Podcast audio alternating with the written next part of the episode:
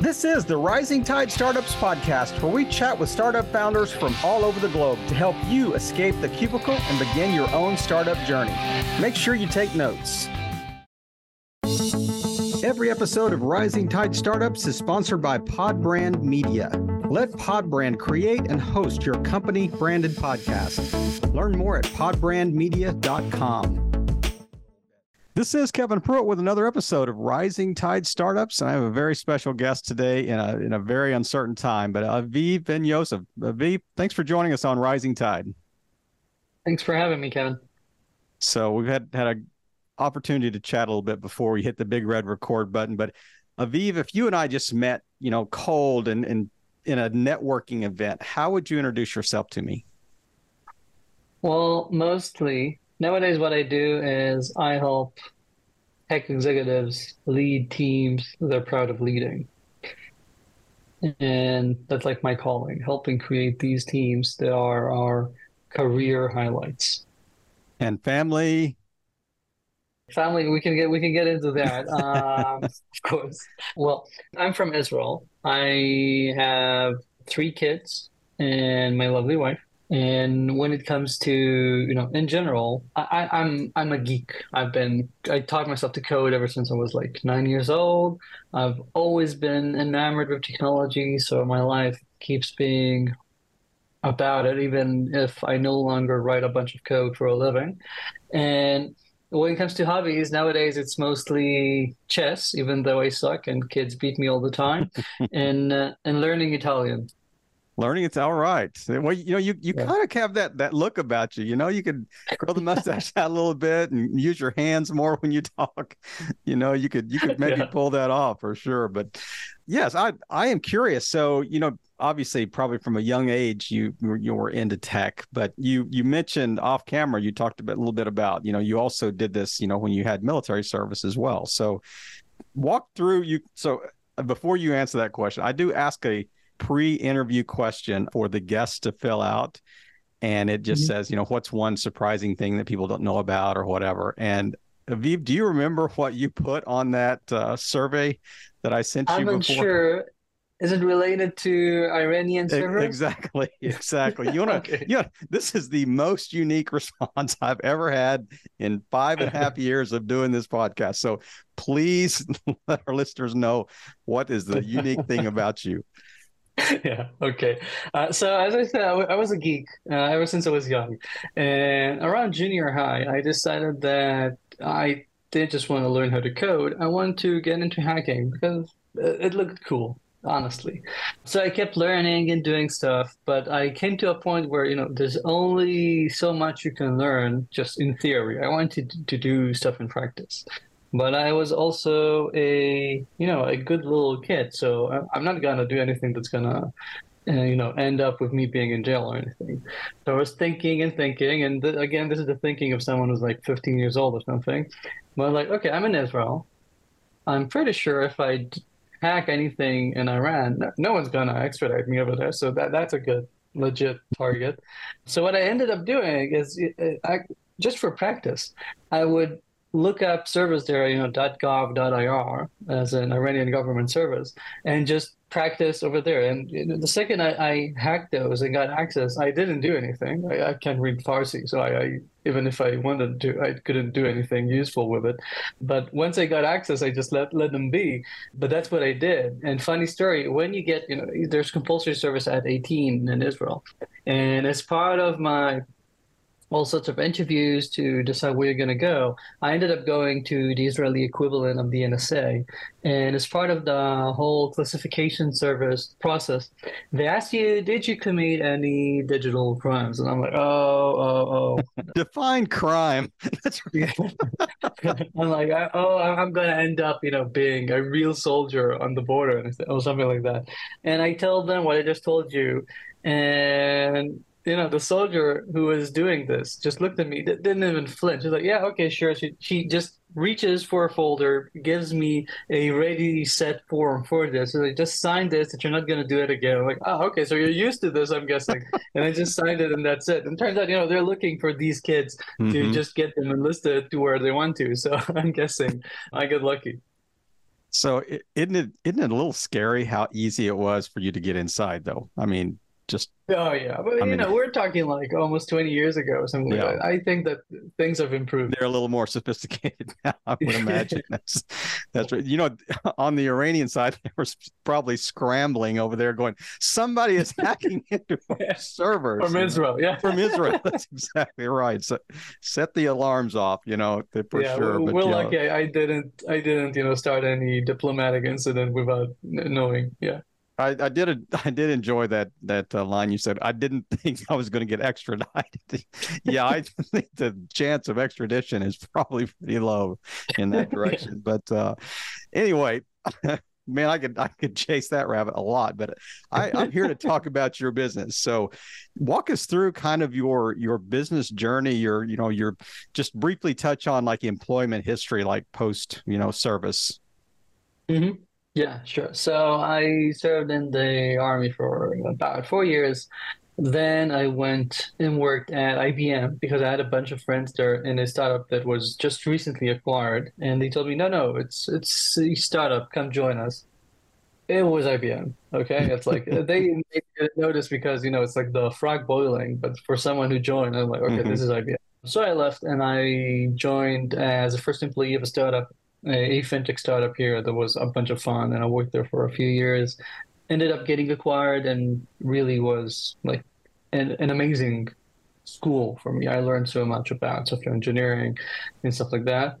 And just about when my wife got pregnant for the first time, I decided that if I'm ever going to do something that's not just being a for hire, you know, an employee engineer, mm-hmm now's, now's a good time. So I started with a few years where I was a freelance coder, and I worked with a bunch of amazing startups, mainly here in Israel. Mm-hmm. Many of them now are, you know, acquired, IPO'd, unicorns, and I learned a lot. Provided a bunch of impact, and was really I, I get hooked on the impact. As someone who really enjoys coding, I I think it, it's related to what I did in the army. I didn't ever cared too much about technology being too cool. I really cared about what I was enabling with that code mm-hmm. I was creating. Yeah, the end and, product, yeah. Exactly. And, you know, helping so many companies and seeing how I'm helping them close sales faster, grow faster, get, get these wins. I just get hooked on that. And that's what I was doing for a few years. And then with time, I started noticing that you know because I'm talking to all of these startups and I'm seeing how they work, instead of getting the same pattern matching capabilities a good engineer coder has for you know spotting bugs in code really fast, I started getting those for organizations. And I noticed that the hallway conversations I was having with founders, with executives, were providing them sometimes even more value than my hmm. hourly coding work. And that kicked me off on this tangent that eventually turned into what I'm doing now full time, which is coaching, advising tech executives, mostly CTOs, but also CEOs, CPOs nowadays, helping them personally, you know, executive coaching and helping them grow. I always say you have to grow faster than your organization.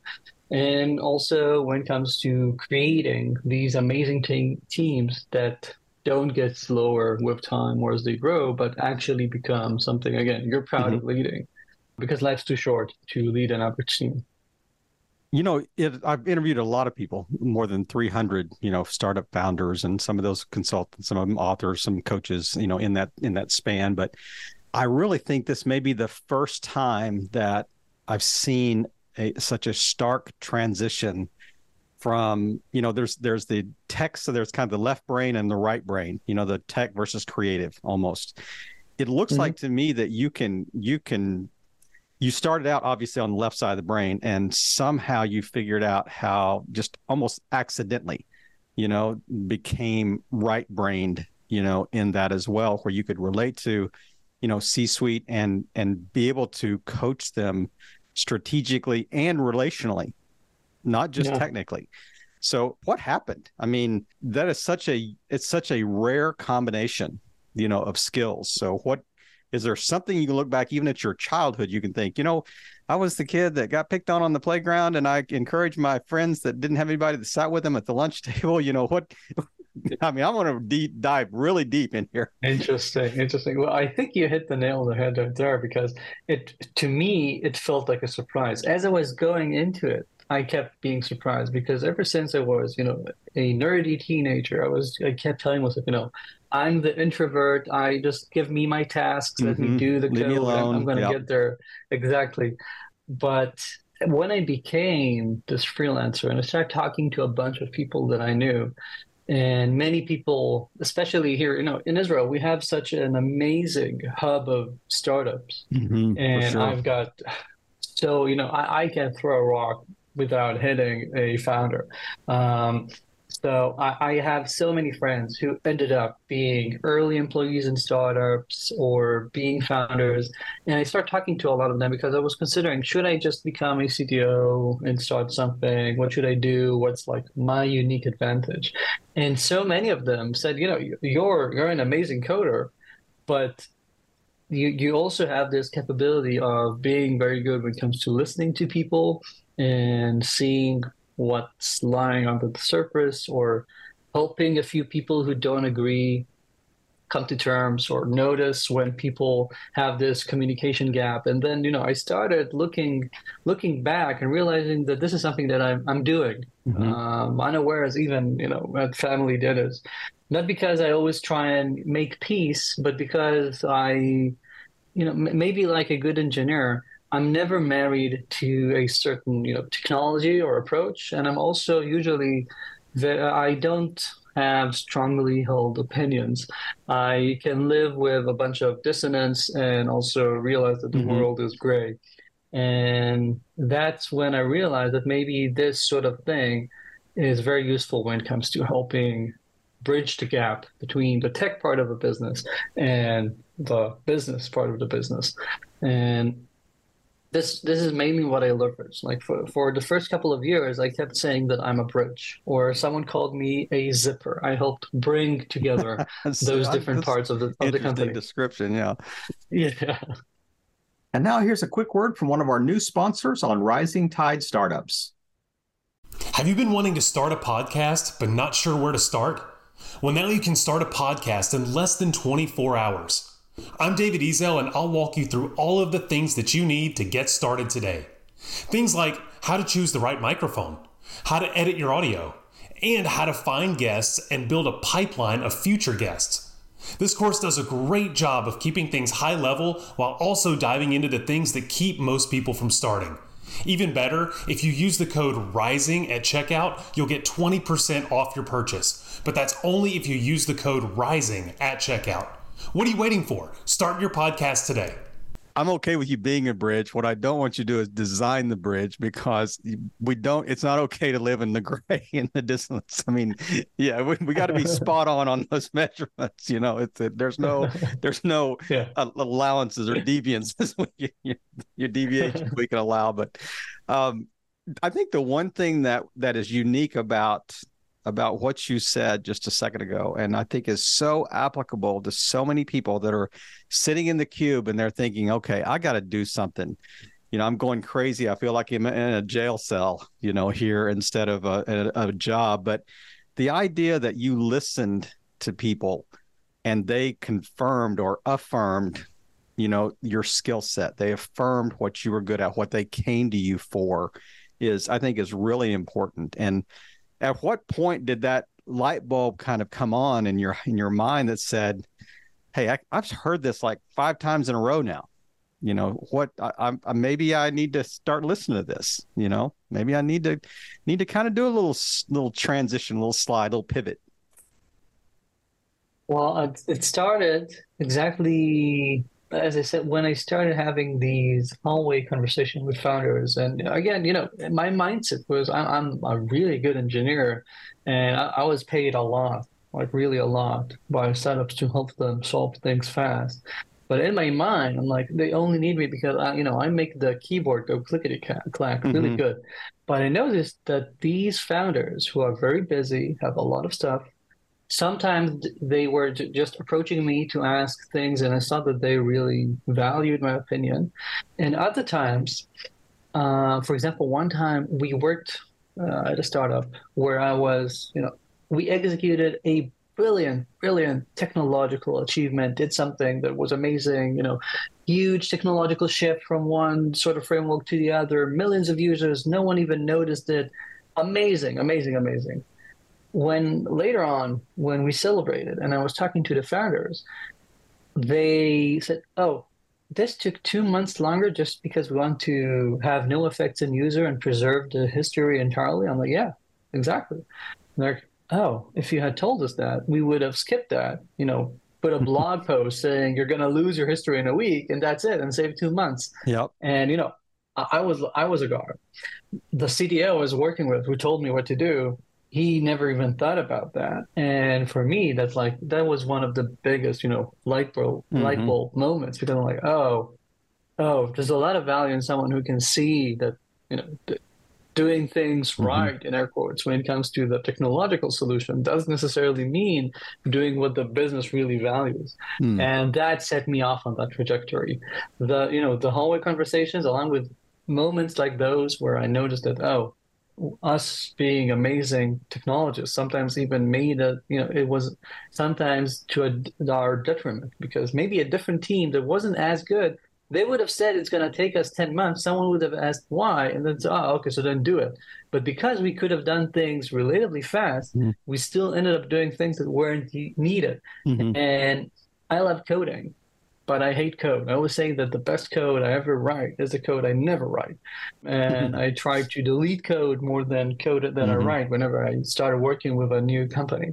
So you know all that together fit with i need to help companies change things that's one and another thing and this relates again to my army uh, i don't want to go you know too nostalgic so feel free to just shoot me down if it's too long but uh, when i enlisted you know i'm like 18 and a half we're a bunch of kids none of us have real world experience but what something that's unique about the Israeli army is that you have this notion of reservists. Essentially, you can call up anyone who used to be on the team, mm-hmm like 10, 15 years ago and, and ask them to come and work with you side by side for a few days. You know, if, if it, you know, at wartime they have to and peace times they don't have to, but like 90% of the cases they're going to come.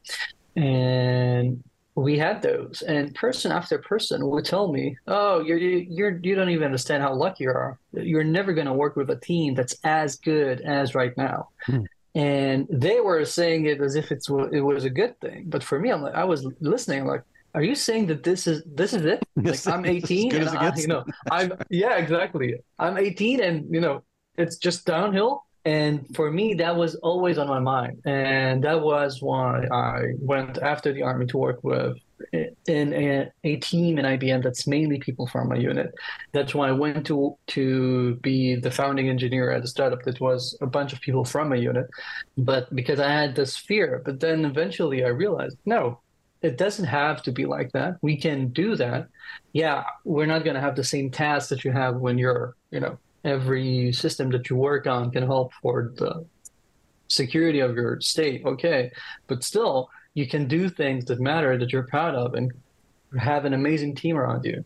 And again, this boils on, as I said when we started, right? I want to help you lead a team you're proud of leading. I want to create these teams so we you don't just look back to when you were 18, uh, but we can create something that every day is still the pinnacle of your career. So that's what I'm aiming for, and all this like sort of culminated together about five years ago. So have you transitioned completely to my, my full-time gig is just coaching C-suite on how to lead teams well? Yeah, yeah. About five years ago, I completed the transition. Uh, maybe four years ago, a bit before COVID, uh, essentially, and I was lucky because that set me off on a trajectory that was lucky back then. Because during COVID, it somehow became a lot easier to do this with a bunch of people abroad. Before that, people mm-hmm. wanted to work with coaches uh, and you know consultants that could pop in the office. Right. Exactly. But then it just it got unlocked, and I'm so happy because I get to work with people all over the world. You know clients in in Greece, in in Spain, and in the States, and everywhere. It's just it's so much fun, and I really enjoy that. And I actually used COVID because I spared so much commuting, and wrote my first book, and that really helped me you know complete the transition and really work with people globally. Mm-hmm. And is it primarily tech teams, like tech tech startups or tech companies that you're consulting with? Yeah, yeah. I would say 95% of the companies I work with, I work with their tech teams, the R&D teams, helping them. Sometimes I do help like bigger companies where we're talking about organizational development in general, or sometimes I work with product teams or research teams. But most of what I do is aimed at making this product engineering beast that's usually the biggest part of startups and a big chunk of their budget, making this thing a lean, mean, value shipping machine. Mm-hmm. And and not just the product, the team that's building the product. How how can they work yeah. well together? It is interesting. I I you are you familiar with the book Strength Finders? I don't think so. So it, there's a there's a book that's been you know primarily in the U.S. probably business scene, but uh, for a long time that where you take this pretty long like self evaluation exam and it kicks out like your top five you know strengths characteristics you know that based on this survey and it would be really interesting for you to take that that you know exam and you'd probably the machine would probably blow up trying to evaluate you know it's like this is such an anomaly you know of, of answers here. We don't know what to do with it you know it's it's uh, it's going to twist its little uh, mechanical brain in in knots but um, it would be interesting to take that and and see what what your top five you know strengths that they, it would call that you know it would, it would say out of 35 qualities or whatever it would it would evaluate that. But uh, i i am i'm interested to to hear when you first made this transition it's easy to evaluate like we need a coder this is the task this is how much the, the market is to pay this out here everybody sees the need. There's no learning curve. Mm-hmm. There's no, I mean, it, we got to do it just like we got to have doors on the building to be able to lock, you know. But yeah. I can help your team be more efficient. I can help your team be more productive. I can help you, you work better together. That seems a little more ethereal. Was there a, a little bit of a learning curve or a education curve that you had to take people through? Were they a little less you know, a little reticent to to just dive in and say, let's go for it? What were some of those yeah. early conversations? Well, it was it was unusual, you know, even for me. Like I had to see that I can actually do this, and I got help. Like I got for years, I've been working with a coach and mentor called Alan Weiss from the states. Mm-hmm. Um, and it took me a while to find a way of doing this that actually worked out for me and worked out for my clients.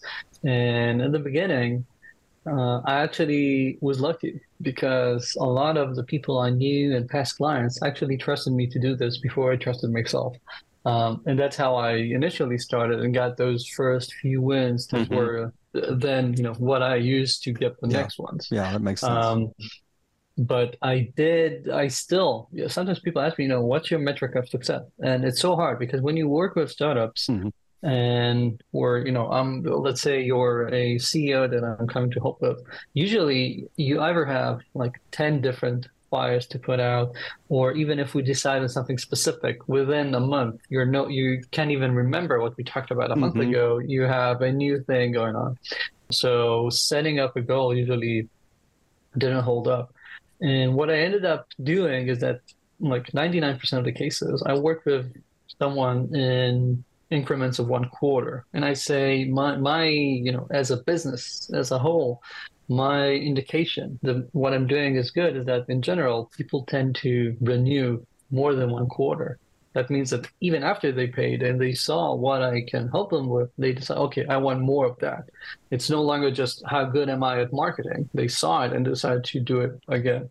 Uh, and I can say that you know till the, to this day, I have like I'm guessing only a handful of people who only did it for one quarter and then stopped. And mm-hmm. mostly people just renew. I have clients and have been working with me for over two years in a row now. Mm. And that's a lot of fun because it just shows you that they're getting their value. Yeah. No doubt. And I and I it's interesting when I ask that question, you know, I always have a conversation going on in my brain at the same time thinking about the next yeah. question, but the idea that, you know, I I doubt that I was thinking to myself I said I doubt that he just went cold turkey and started email blasting his friends saying, "Hey, I've got a new service." I mean, probably your first clients were people that reached out to you and said, "Hey, can you help us with, you know, ABC type things?" So it is interesting. I mean, I think one of the key metrics of you know, our key performance indicators for you would be just testimonials you know just outcomes i mean you you talked about that's what you care about you know and the the just yeah. the code's not the issue it's that what does the code do and it you know the outcome would be like if you worked with teams they say you know hey we can we can quantify what happened you know we can say we think that's a 20% improvement or you know we delivered 6 months early or whatever but i think at the end of the day i mean a lot of that is just like you know, kind of almost anecdotal that says, you know what, we're just better. We are a better team. People people enjoy their work more. They're more efficient. They're more productive. They our um, turnover has has decreased. You know, our retention of key employees has improved. All those little, you know, side metrics that we're kind of looking at, I think, you know, would be, you know, gold. You know, for you know yeah. pre- previous clients to kind of outline for for future clients because that's who I want to hear from. I want to hear from somebody you worked with that is really happy. That's not your brother-in-law. you know exactly. Yeah, no, I, I get you. That's I, I keep saying that for me. First of all, there's instant gratification. Like I worked with a startup, and like within two months, I just happened to be in the office and heard the VP of product saying, to the team. I don't think that you realize, but we're now delivering like three, four times faster than we used to. Mm. And this was, you know, partly because of what we were doing and helping them move mm-hmm. so much faster. Or the VP that told me uh, at the end of the year, we know that we got things two months earlier than we expected. We saved two months of R and D, and you know, R and D is hundreds of thousands of dollars yeah. a month. Uh, and I'm like, yeah, that's that, that's always fun. So for me, that's always. You said I got to raise my prices. like do do tell the CEO, but but also what I also like is that I have this sort of a growing portfolio of startups that I worked with that I helped. Mm-hmm. And it's so much fun, you know, getting a random text from someone I worked with like three years ago, two years ago, and they're like, I just wanted to let you know that we're still reaping the benefits of what we did back mm-hmm. then, or you know, a picture of uh, of someone who used to be more junior when I was there, and like he's now a manager, and we're doing it based on your advice way back then. You know, so, those sorts of things yeah. are just so so fulfilling because you feel like I, I didn't just you know gave them a bunch of nice fish, mm-hmm. but they are now capable of doing things on their own and adjusting to their situation, etc. That that's the aim eventually and when they run into the next you know skill they want to master other than fishing you know they're they, they're gonna remember you know what you did for yeah. them and they're gonna they're gonna call you again but I uh, man, I could I could sit here and just continue to ask you questions all day, but uh, I know you got you got clients to consult and to coach, you know. So I want to let you get back to work, but uh, I would love for you to just to kind of wrap up today, just like what are one or two really critical issues that you think are key for leading teams well or you know what and what's kind of generic across the across industry across verticals. So you know just say these are things that anybody that's trying to lead a team or trying to lead an organization or whatever just keep these in mind because they are just foundational truths. Yeah. So what i see and like the things i keep preaching about is first of all you have to think bottom line you have to think value. With engineers with salespeople, with marketing people, it doesn't matter. Um, no one cares how hard you work. No one mm-hmm. cares, mm-hmm. you know, how many hours. We care about results, and I keep mm-hmm. telling mm-hmm. my clients, you know, if if they could replace you with GPT, they would have, because no one pays just to have engineers going, you know, look at it on the keyboard. They want the results of that code. Uh, so that's that. Always keep that in mind. They're going to be replaced by AI eventually. Second, always consider that if you're working with creative people, you have to create room for them to be creative. You know, I see companies, you know, paying fortunes to engineers, brilliant engineers. They worked so hard to bring in just those precious few. And then what do they end up doing? They make them slaves for the task manager, whatever mm. Jira, whatever tells them to do today. And they never think. They have a hackathon once a year. Uh, and like, no, create space for creativity. This is one of the things that make the Israeli army so effective, the, the recent crisis aside, so effective uh, when it comes to doing a lot with with almost nothing compared to the states, for example, um, because we are thrifty, because we use constraints to create more creativity, and because anyone can speak up. You've heard the word chutzpah, maybe. Mm-hmm. Anyone can say that's a bad idea, or I've got a better idea, and let's try my approach. There's no you know, authority. The commander said that we've got to do that, and I always try and create those pockets of creativity and innovation because those uh, the companies I worked with that had this are those that when the AI wave started a year ago they were already ready for it mm-hmm. or the companies where engineering isn't just a tool for creating more features, but for creating small superpowers for anyone else in the company, helping all of your colleagues. And this really compounds with time. Um, so those are like the things that I keep reaching for because it just it just works. If you have yeah. that, uh, you're, you're gonna see a bunch of value. People are gonna you know keep saying that was the best manager I ever had. Just make that happen, and you're gonna see magic those are I mean those are such they're they're fairly generic in in you know reach, but they are really uh, you know broad. There's broad impact in both of those. I mean, look what Google does: give you a, day a week to work on something that's not your job type thing. There's a method mm-hmm. to that madness. There's a reason that they do that, and just the the whole idea. I, I love the way you've kind of wrapped us up today, and and uh, there's just so much here, and we're gonna have to have to schedule a, a 2.0 version of the of the podcast to come back and ask you more questions, allow you to actually to. do your job. But uh, Aviv, I just really appreciate you taking time today just to share your story and and uh, in the midst of like we said at the very beginning, very difficult times, and uh, just stay safe. And uh, thank you again for just playing your part in helping all boats rise in a rising tide. Aviv, have a great day. You too, Kevin. Thanks. I hope you heard some great takeaways from our guests today. Make sure you reach out to them and thank you again for playing your part in helping all boats rise in a rising tide.